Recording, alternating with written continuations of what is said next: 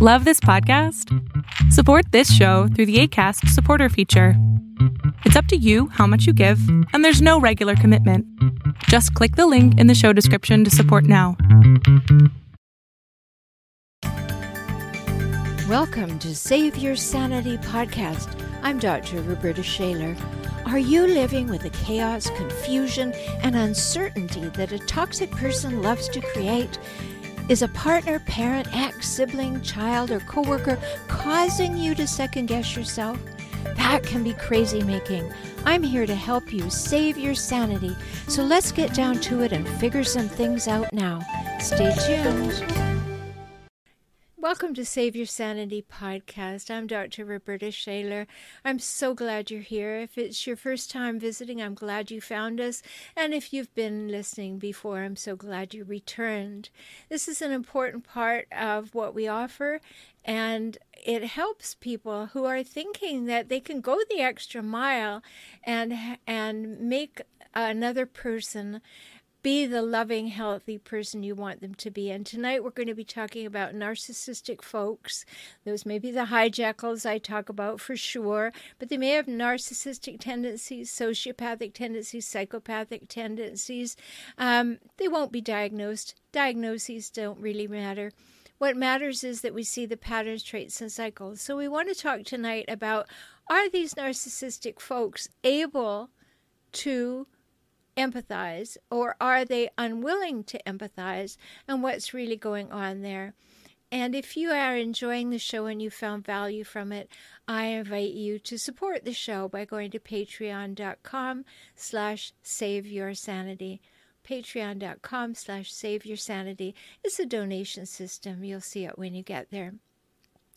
So when we're talking about these narcissistic people we hope they're like us you know, we're working from the premise that they're like us, that there's going to be give and take, there's going to be some equality, there's going to be some flow. You know, what I talk about in episode 115 in the three must haves of a healthy adult relationship that there's going to be equality reciprocity and mutuality. And that if you just do it right if you're if you're just you know on their team and you're making an effort and you're moving in their direction they will move in your direction and be on the team. But when people are hijackals or have those tendencies that doesn't happen. And so you keep going the extra mile or giving them the benefit of the doubt and they don't seem to be responding and so we need to understand whether they're unwilling or they're unable to empathize, to reciprocate, to be mutual and reciprocal and equal. And those are very important features. So let's just talk about what empathy is. It's our ability to identify what someone else is thinking or feeling and then respond to their thoughts and feelings appropriately.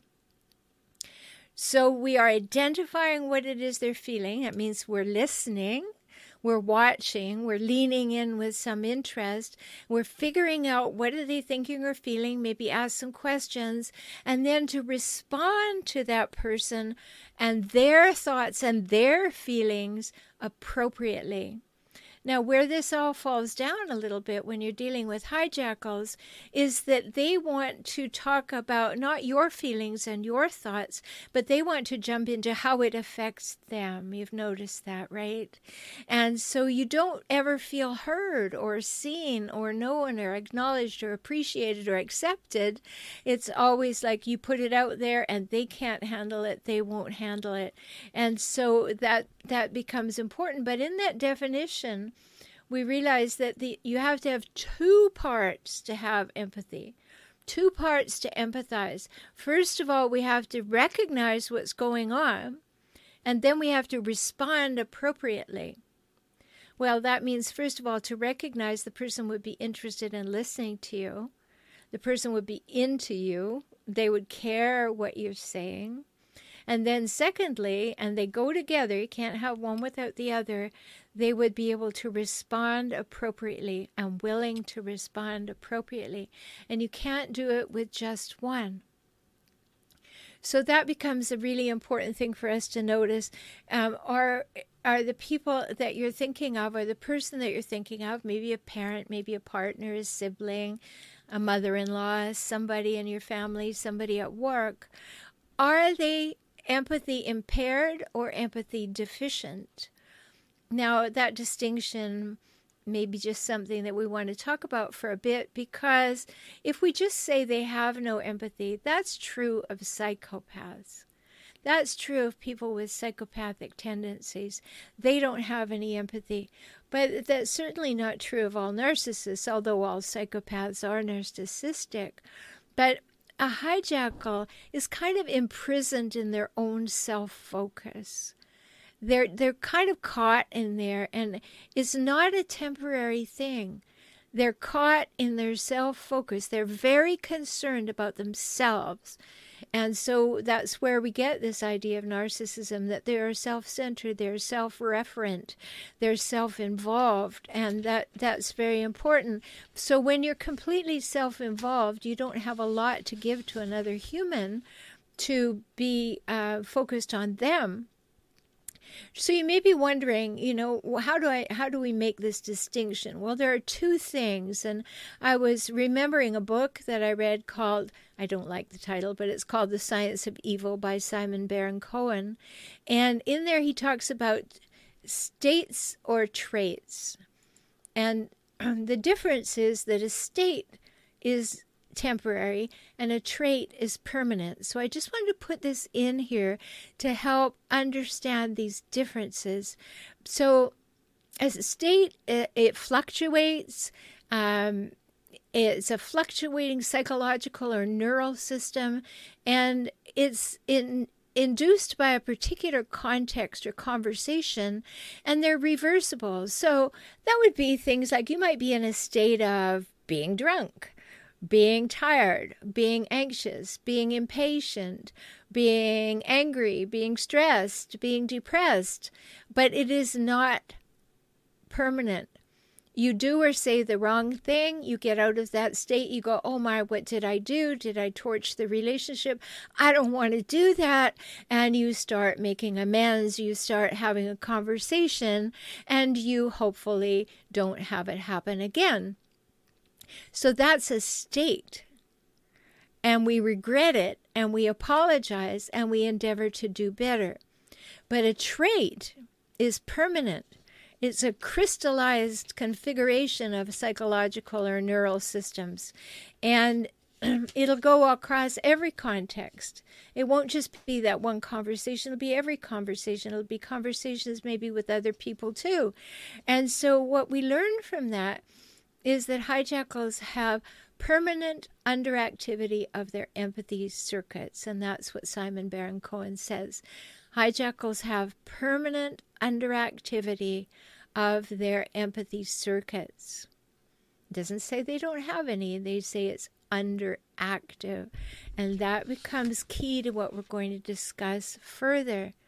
So, narcissistic folks are consciously or unconsciously unwilling to empathize. Now, what we really find when we take a, a, broad look at what's going on here is that there are all kinds of narcissists. Not everybody is the same, they're not identical. They're not all painted purple, and you can say, oh, that's one. They fluctuate in time, place, relationship, um, close relationship, distant relationship, showing off at work, charming in social settings, nasty at home.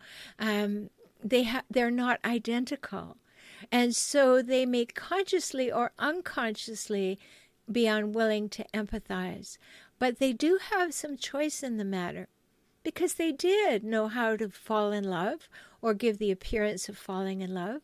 They did know how to listen or give the appearance of listening and giving you the idea they cared. They, they do know how to do it because they did it. The fact of the matter is, though, they may be able to do it, but they don't care about what they're doing, except in one case. And you may have had this experience you have a hijackal in your life. Probably somebody, could be a parent, could be more likely, though, your romantic partner. And things have been a little rocky. You know, I certainly remember this from my experience because I married one and divorced one and co parented with one. And I was attractive to them. That's why I do the work that I do. They were attracted to me for sure. And I had to learn all about that so that I could be healthier, have healthy relationships. And that's why I do the work that I do. But you know what it's like you're really longing for some tenderness. You're longing for them to be participating with you. You're longing for them to see you. You're longing for them to want to spend time with you and do things that look like and feel like love. So when they do it, you are just so thankful. And then you get into tender moments. You're just joyful that this is occurring. And you may not realize that you let your guard down and you think that by disclosing some things, you will draw each other closer. You will draw that hijackal to you. They will want to understand because they're here and they're looking like they're loving. And this is where the difference is. Hijackals do that in order to have some power over you. They know what they're doing. So when you feel that tenderness, you hope for closeness, and you think that you will add to that closeness by deepening the bond and telling them things. Maybe you'll tell them about your fears. Maybe you'll tell them about something that you thought early in the relationship. Maybe you'll talk about things that are tender to you. And then lo and behold, the next time they're angry with you or the next time they're out in public wanting to look good, they'll bring it up, make fun of you, dismiss you, throw it in your face. See, that's where the empathy breaks down. They can they know how to behave in an empathic or empathetic way.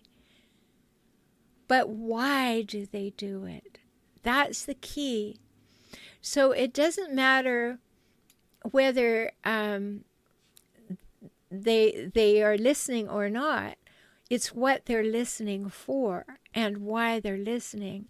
And that becomes really important. Have you had that experience where you just were so glad you were having a moment that seemed normal, seemed loving, seemed connecting, and you think, oh, we've turned a corner, and now I will just lean into this and I will disclose and I will share and I will be vulnerable and they will like me better and we will get closer. And then, not too long afterward, maybe you got hit with your vulnerabilities or the things that you had shared, and you were deeply disappointed, deeply hurt that that happened. And it was because you were longing for that empathetic response, and when you got it, you mistook it for honest empathy. That they were really interested in you in order to be equal, reciprocal, and mutual. I always refer to episode 115. If you haven't listened to it, please do. The three must haves of a healthy adult relationship equality, reciprocity, and mutuality. You will not have these with hijackals. It's just a fact. You won't have them with hijackals. They're not available to you. The hijackal do not does not have those gifts to give. So you're longing to have something that they do not have or are not willing to give you, even if they have a little bit of it. And so that becomes very, very difficult. Now, in the DSM 5, the sort of Bible for therapists and uh, who are looking for diagnostic criteria, they say that an uh, empathy or a person like a narcissist is lacking in empathy because they're unwilling to recognize or identify with the feelings or needs of other people. They're unwilling to do that for many reasons. The next episode next week, we're going to talk about shame because it is an integral part of what we're talking about here. But I won't hook that in tonight. I will leave that and we'll talk about it more in depth next week because it is a critical piece of the whole dynamic of being in relationship with a hijackal, with a toxic person, with a person with narcissistic tendencies. So one of the things that they will do, and remember, it's all a power game, it's all about power. So, what they will do is they withhold, even though they have it to give you, because you know they had it because they gave it to you in the beginning. That's how they gotcha, right? So, what they will do is they will withhold an empathetic response in order to control you. And then what happens? You know, you're longing for it. You may plead for it. You may ask for it. You may even beg for it. And that's perfect to them because then what'll you see? You will see that hijackal smirk, that gotcha kind of smile, like, huh, all right, you really want me to do something, and I am taking great joy in withholding that something from you. So they would have the empathy to give, or at least know how to sound like they're empathetic, but they withhold it from you in order to assert their power. And that's just sad and sneaky and nasty, and it certainly will never create a healthy relationship, will it?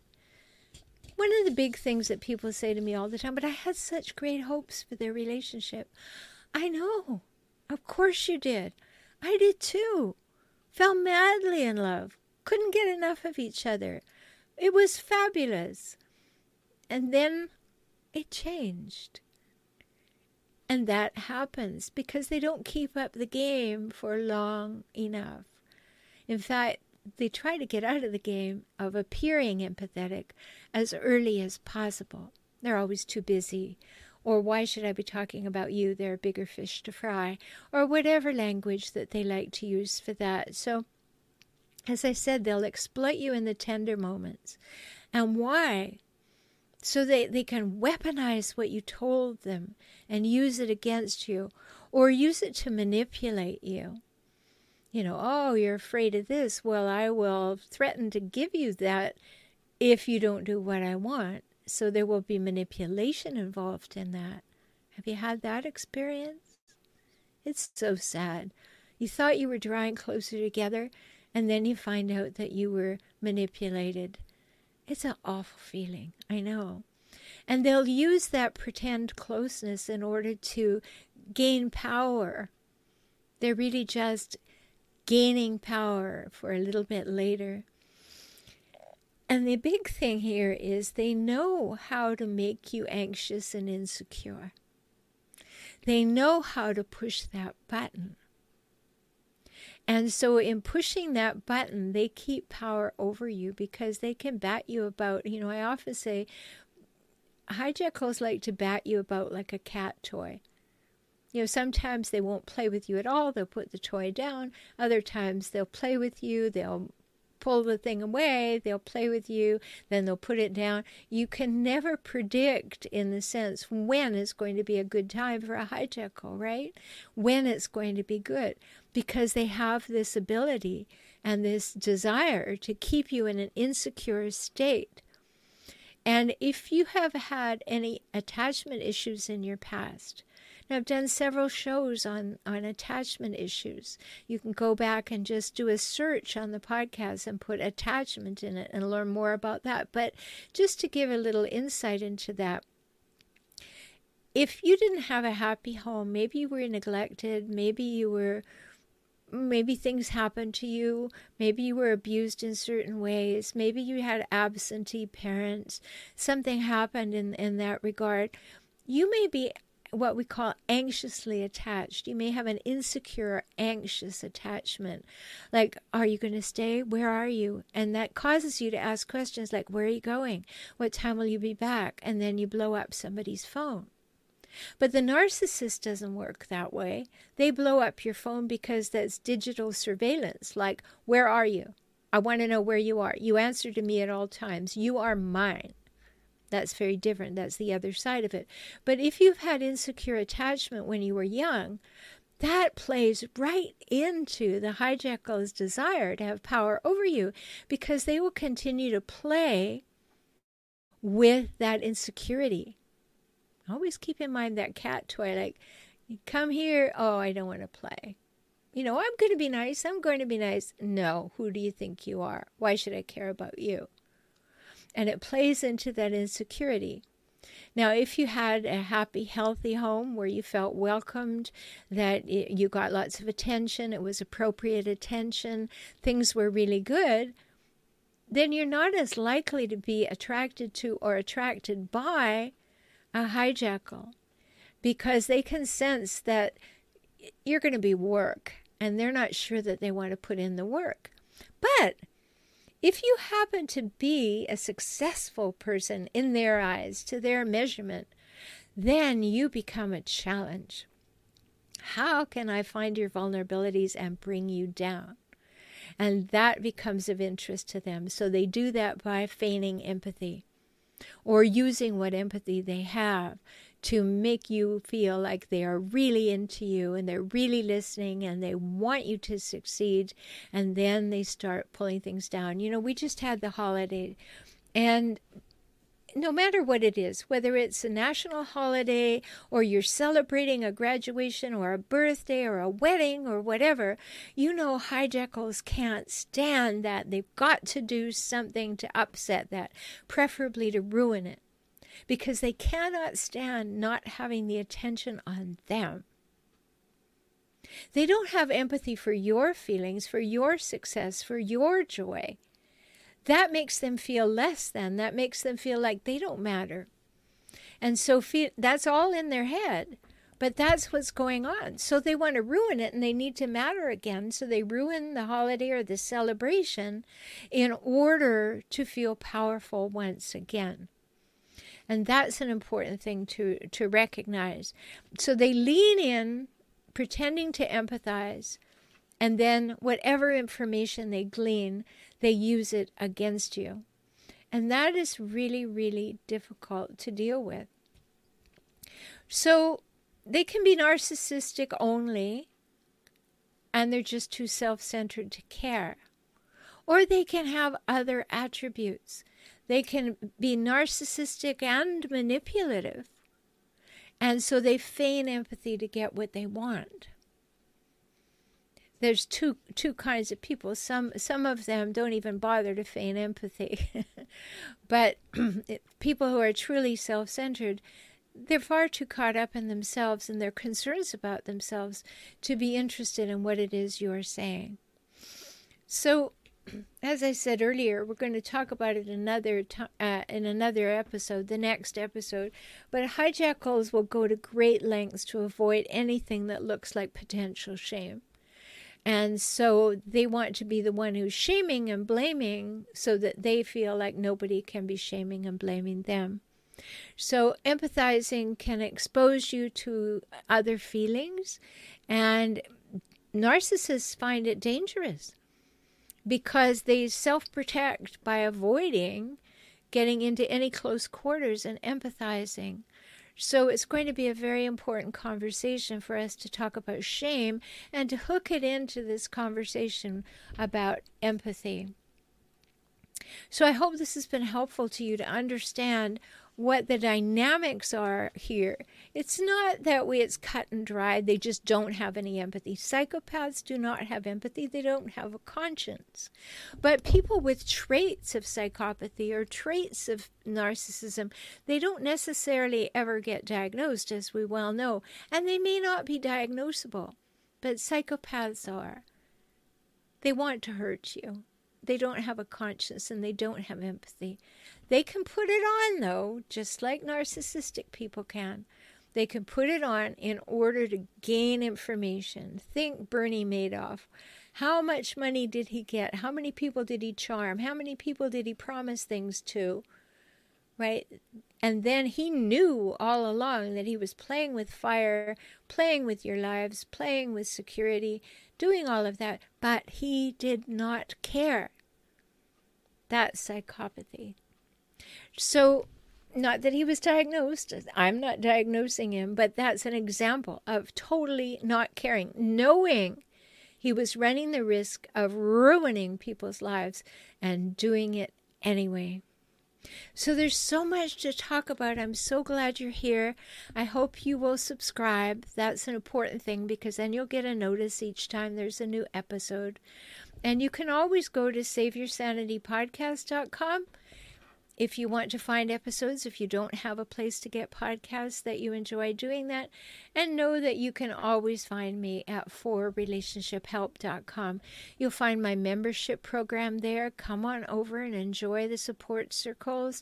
Be part of that, part of your membership as well as all the discussion threads and videos and things that are there for you, is once a month I do an Ask Me Anything call and members only. You can join in and ask your questions. And, and that's an important part of membership. You'll find my blog there. You'll find the podcast, of course. You'll find the store so many exciting things there because you need to dive into it. You'll also find my course, Seeing the Cycles, so that you can truly validate your understanding of what's going on. And so you won't be asking yourself the question, you know, am I crazy? When, when a hijackal tells you everything is your fault. So again, I'm Dr. Roberta Shaler. I'm glad you're here. And until we speak again, take very good care of yourself because you're precious, you matter, you deserve honesty, safety, trust, respect, and reliability. And I hope you find that within yourself. Talk soon. Thank you for joining me on the Save Your Sanity podcast today. I hope you've had some new insights, some ideas and strategies to help you gain clarity and confidence for moving forward toward greater emotional health and safety. You deserve that, and so do your children.